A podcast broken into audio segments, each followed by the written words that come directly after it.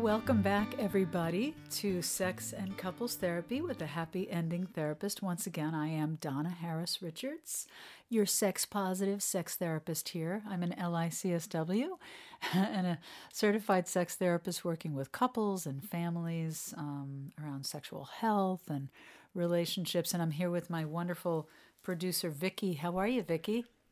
Hello, I'm doing wonderfully. oh, she's got that big smile on, that big sparkly smile with those big white teeth. Awesome. I just got a I just got a filling fixed the other day, so. oh, oh, how you feeling? Oh, fine.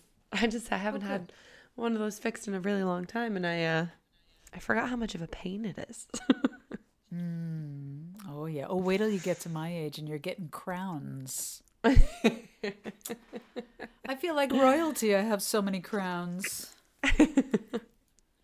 Uh, well, I'm glad you had that done. Our teeth are really important to our health. So, yeah.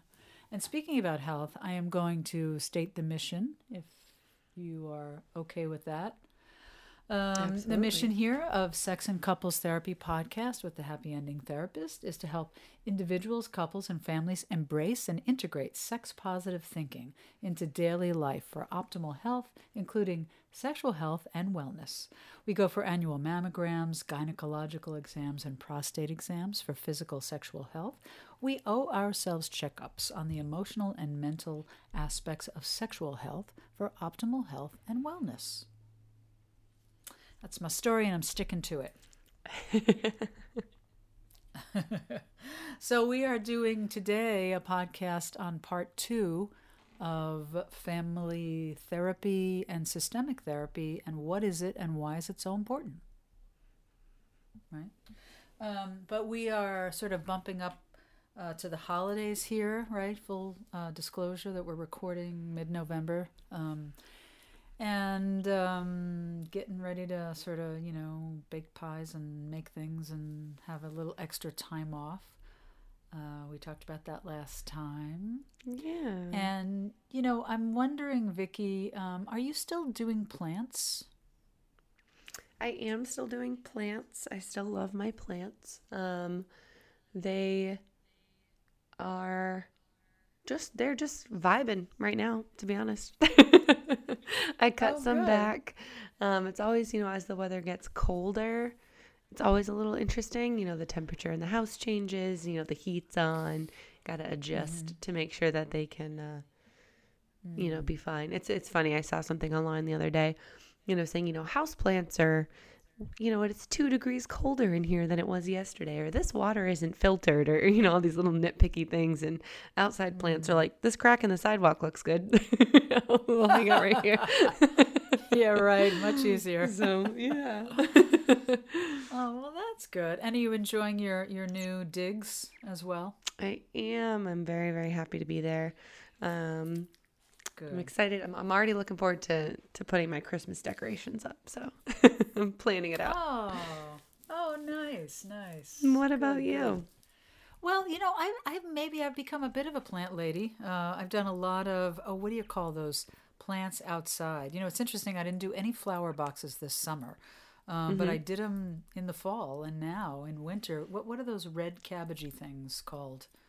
I don't know. They they live and they're they're very uh, robust and they survive in the winter. They're like purpley cabbage. They sell there's white ones, sort of cabbagey looking plants. Anyway, I put oh, all those around know. outside. Yeah, and they're making me pretty happy. Those things. That's so. good. Good. Good. Good. Yeah.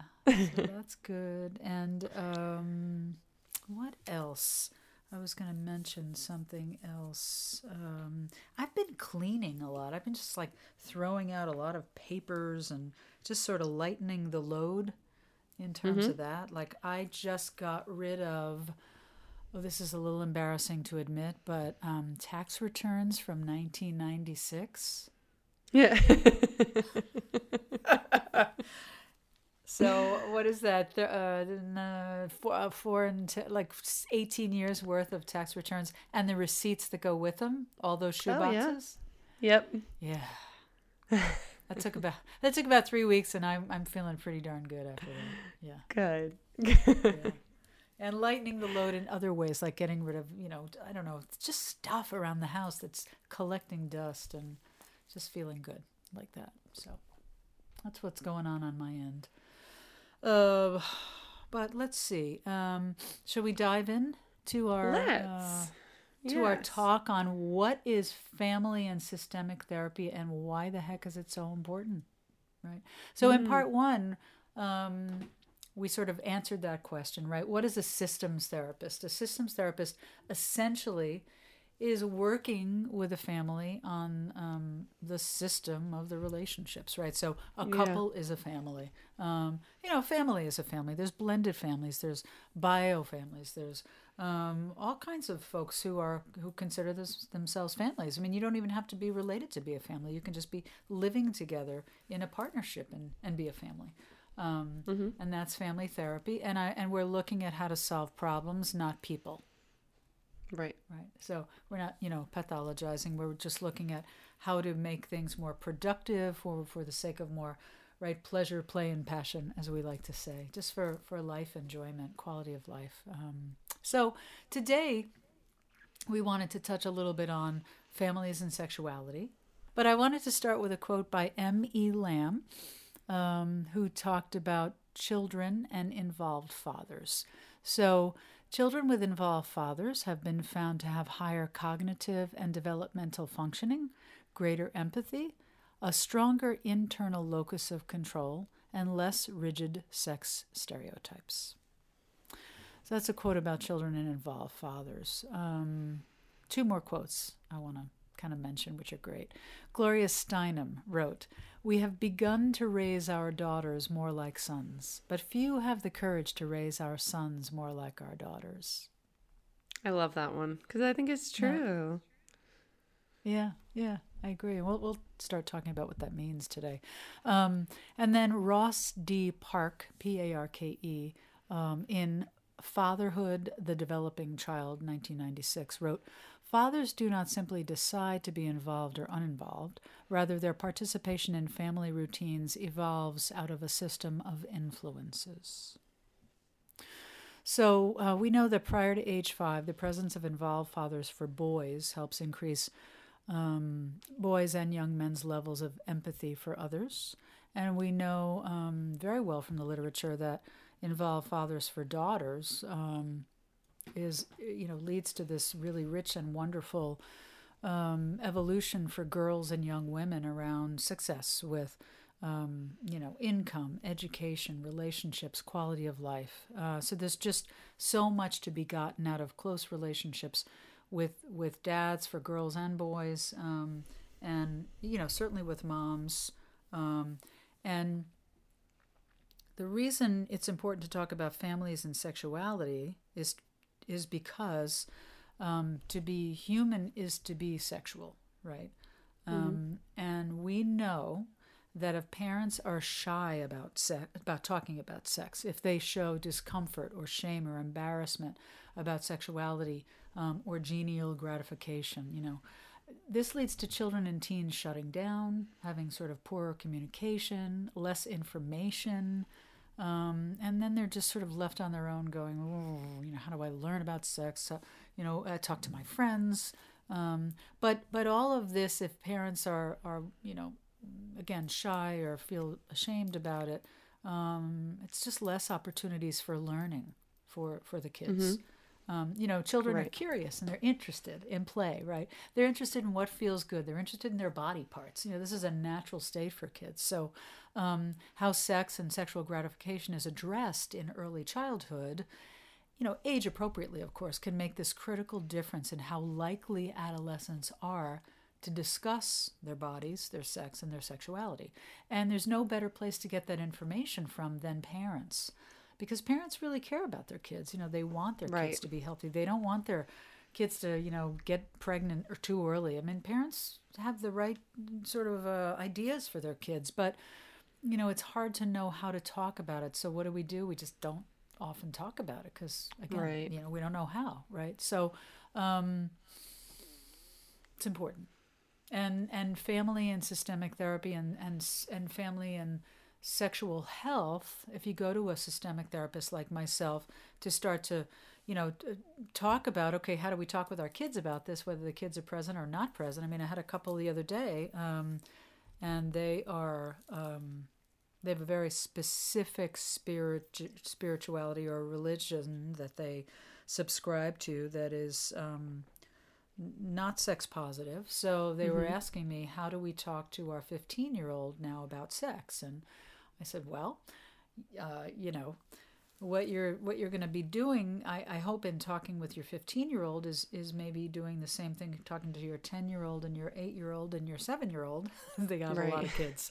Um, and you know we we can talk about uh, you can talk about with with him about dating and what's talk about consent. You know, he just went on his first date with a, with a little girl, and um, you know, talking about just opening up the conversation. You know, just honey, is there anything you want to know? Let Let's talk about um, your feelings for her. You know, do you feel attracted to her? Do you you know feel like you want to kiss her? And talking about consent and what that means. You know, if you feel like you want to do that, you have to say that. You have to say things like, you know. Um, can I kiss you? You know, otherwise this is not um, not going to be cool with her if you just lean in and do it without consent. Um, and I said, of course, that's awkward. You know, who who wants to say that? That's so weird.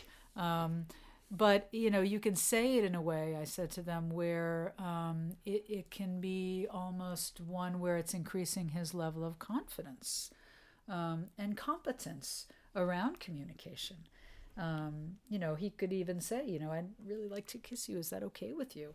And yeah. no matter what she thinks about it, you know, she's at least going to admire that he was getting her consent. Um, you know, because and that cause, he and that he communicated his feelings, and yeah, mm-hmm, yeah. Um, because I, I mean, I remember being a teenager, and it's so confusing, right? It's like is it okay that you're that he's not saying it? It looks like he wants to. I don't really know. Like what is who knows? It's just crazy, right? Right. And being so a teenager is, they, being a teenager is weird.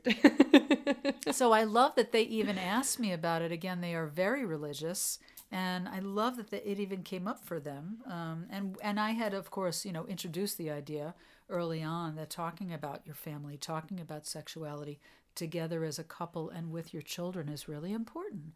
Otherwise, they're just poking around in the dark and you don't really know where they're getting their information from. Um, but so. I love that they brought it up and I love that they acknowledged mm-hmm. that they didn't know how to bring it up because I think you're right. Mm-hmm. If, if parents are, if parents act weird about it, then kids are going to act weird about it. And if the parents are just, Right. not matter of fact, but just as matter of fact as they can be. And this is normal. Like those feelings are normal. How are you feeling? Mm-hmm. Like encouraging them to work through them in a positive way. It's just, I think that's amazing. Mm-hmm. Yeah, yeah, it, it really was um, very important, and and and they are, yeah, really sort of um, working through their own anxiety about it, and mm-hmm. you know, I mm-hmm. said to them, it's okay to say to you to your kids that, yeah, this is weird, right? This is awkward. You know, we're your mom and dad, and uh, here we are talking about sex. You know, you can clear. I said you can clearly let you know your son know that you are not interested in raising grandchildren. That is not going to happen. So mm-hmm. you know, if he gets someone pregnant, um, he better be ready to, uh, or if he's going to have sex with someone, he better be ready to to be a dad. Um, and you know, talking about condoms and um, being safe and sexually transmitted infections and diseases and how important it is to protect yourself, protect your partner. Um, just this is just good stuff, um, but hard stuff, of course. So, so the development of this sort of interpersonal communication, um, managing conflict, taking risks in relationships, um, you know, showing vulnerability and authenticity. It's all whether it's just a couple or families in general, it's sort of all at the heart of what we do as systemic uh, therapists, family therapists, couples therapists, with this focus on s- sexual health as part of overall health, mental health, physical health. Um, I'm all for that. Um, so, blended families, that's a big thing as well. You know, I have lots of folks who are coming to me wanting to know how to do their blended family. Um, great resource for blended families is Peggy Papernow, P A P E R N O W. Um, and I use a lot of her work and, you know, recommend that people read her. Um, you know, 50 more than 50% of families in the US are blended families, and that number is rising. And I'm seeing more and more of it in my practice. Um, so, um, you know, the stronger the relationship of, you know, the couple as parents, the lower the anxiety levels for their children, it leaves children freer to play without worrying about their parents resolving or not resolving their conflict. It leaves them freer to know that they can talk about these things that seem forbidden. Um, and again, play is so important for kids. Play it play is the work for children.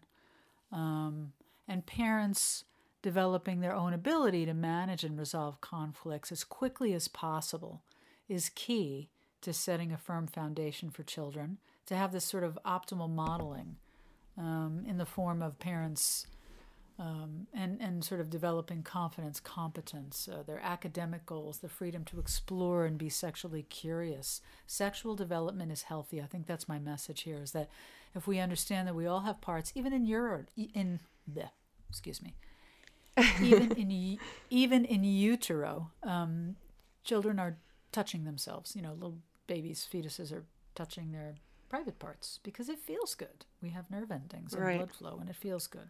Um, so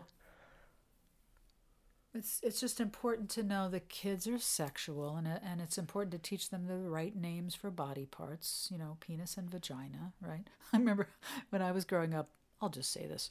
Um, my parents named the private parts. You want to know what they, my mother named it? She named them cootsies. and of course, my brothers and I howl when we talk about this. It's so funny now, but it was like, well, okay, so is that a girl cootsie and a boy cootsie? It's like the same name for for both. Like what? Right. We confused. or even you know, even uh, this is a tough subject for a lot of people, but you know, when you're talking about um, if there's any sexual trauma, making sure that you're using, mm. you know, the right words for things so that if God forbid something was happening, you know, that and they mm. they say something that you know whether it's to a teacher or another adult that you know it's understood what's happening instead of it being something like you know not knowing what the word is and, and not registering.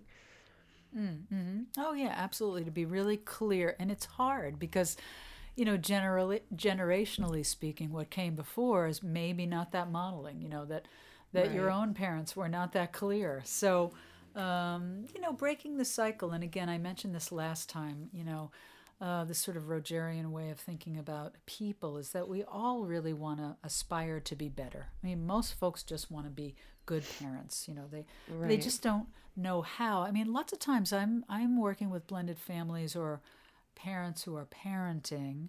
And sometimes it's just as simple as, you know, getting permission from someone like myself to set limits. Right. right. Um, just like hearing the therapist say it's okay to set a bedtime and tell them that it's good for them to get a certain amount of hours sleep. You know, they're not going to like it. But, you know, you and I both know as adults that sleep is really important. It helps us be better during the day. Um, and you know, you, like the Rolling Stones said, you can't always get what you want, and this is love. yeah.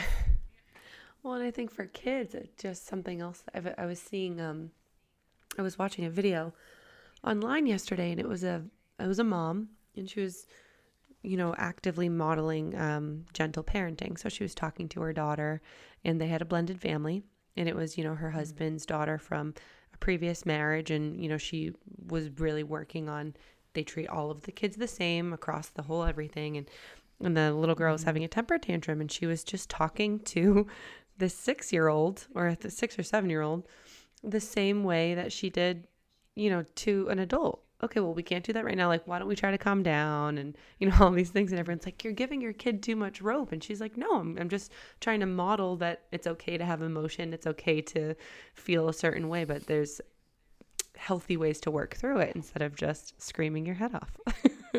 mm-hmm. And and she was yeah. like, it's so important across the board with our family, she goes, you know, my husband has kids from his previous marriage. I have kids from my previous marriage. We have kids together. Like it's so important to treat all of the kids the same, even if it's you know if it's difficult or if they get upset because they you're teaching them how to handle these same emotions the same way you're learning how to handle them. Does that make sense? Mm-hmm. Mm-hmm. Yeah. Yeah. Um, sure. And and you know, blended families are challenging because it, it can take anywhere from I don't know two years, and and up. You know, seven years to really kind of get the hang of how to be relating in a way that feels fair to kids. You know, Right. that feels like you know this step parent loves me as much as they love their biological children. Um, Mm-hmm. you know uh, it's it's it's challenging so you know there's a there's a lot of work to be done around that about limit setting um, yeah this idea that that feelings are natural but again it kind of goes back to this idea that we can't help how we feel but we can help what we do. Right. and look there are consequences in life. There are there are you know choices that we make are consequential let's say either positively or negatively. Um, so it's okay to uh, let your kiddo know that if they can't, um, you know, keep them ha- their hands to themselves, you know, there's going to be a consequence for that. you know, you don't just get to do what you want when you want, and this is how we shape children. But you you also want to be treating the children equally. That they're that you know favoritism is you know there's this idea you know i once had a, a family and again this was one of those cases where i think they came in two or three times where the 15 year old um, had lost her mom she had died when she was really young and she had this stepmom who she really loved but she was feeling like she was a little bit of the cinderella that she was being made to do more stuff than the the, the stepmom's bio child and so, you know, they came in as a family and we sort of talked through it and we got fair and egalitarian about the division of labor. And after a few sessions, it, that was it. We were done. Because they'd already been sort of uh, together for a number of years and they'd had some things worked out. But we sort of foregrounded dad, which was good. Um, we backgrounded mom a little bit in some ways. Um, and I think that that's very, very helpful, especially because I think it was two young women. There was a 15 year old who was a, a female and another daughter, um, but the bio daughter of the stepmom. And, you know, the 15 year old had a lot to say, and she was actually really uh, clear in what she wanted. She just wanted fairness. And so just to have a guide like someone like myself to to sort of help them through that conversation and then do things differently so it's felt more fair actually you know that that 15 year old was a little bit like the family family leader co-therapist like, you know which was interesting. And sometimes parents can't see it. And so it's really helpful for them to see what's happening from the child's perspective.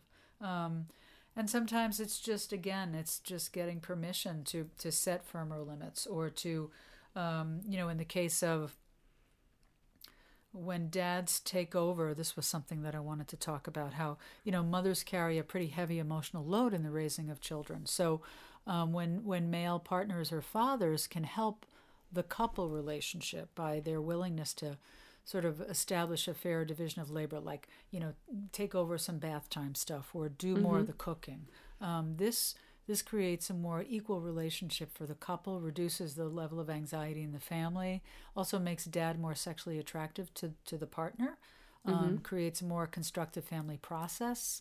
Um, and in fact, a, you know, a couple can achieve a really well working system in this way, um, including sexuality in their own relationship, meaning that it's not that the kids are seeing that going on, but the kids are, are getting that mom and dad are working things out by dad uh, taking on more of the, the toll that mom is going through. Does that make sense?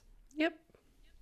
And and rather than him going to her for sex or intimacy, if he moves in the opposite direction around that triangle that I've talked about, again, it leaves her going, "Oh, look at that! Well, he's taking over bath time. That is so cool." Yeah. And she's going to be thinking, "Oh, that's pretty. That's pretty appealing and attractive." And it's lightening her load, so that she, you know, is going to be feeling uh, more relaxed. Right? We talk about sort of. Um, sexuality and when when folks are exhausted or not relaxed you know this inhibits um, sexuality it inhibits her ability to uh, sort of put take her her foot off the brake and put it on the gas. You know, the book by Emily Nagoski, "Come mm-hmm. as You Are." She talks about the gas and the brakes and how if moms can do that and relax and have some time for themselves, or take a girls' weekend away, or get a break around cooking.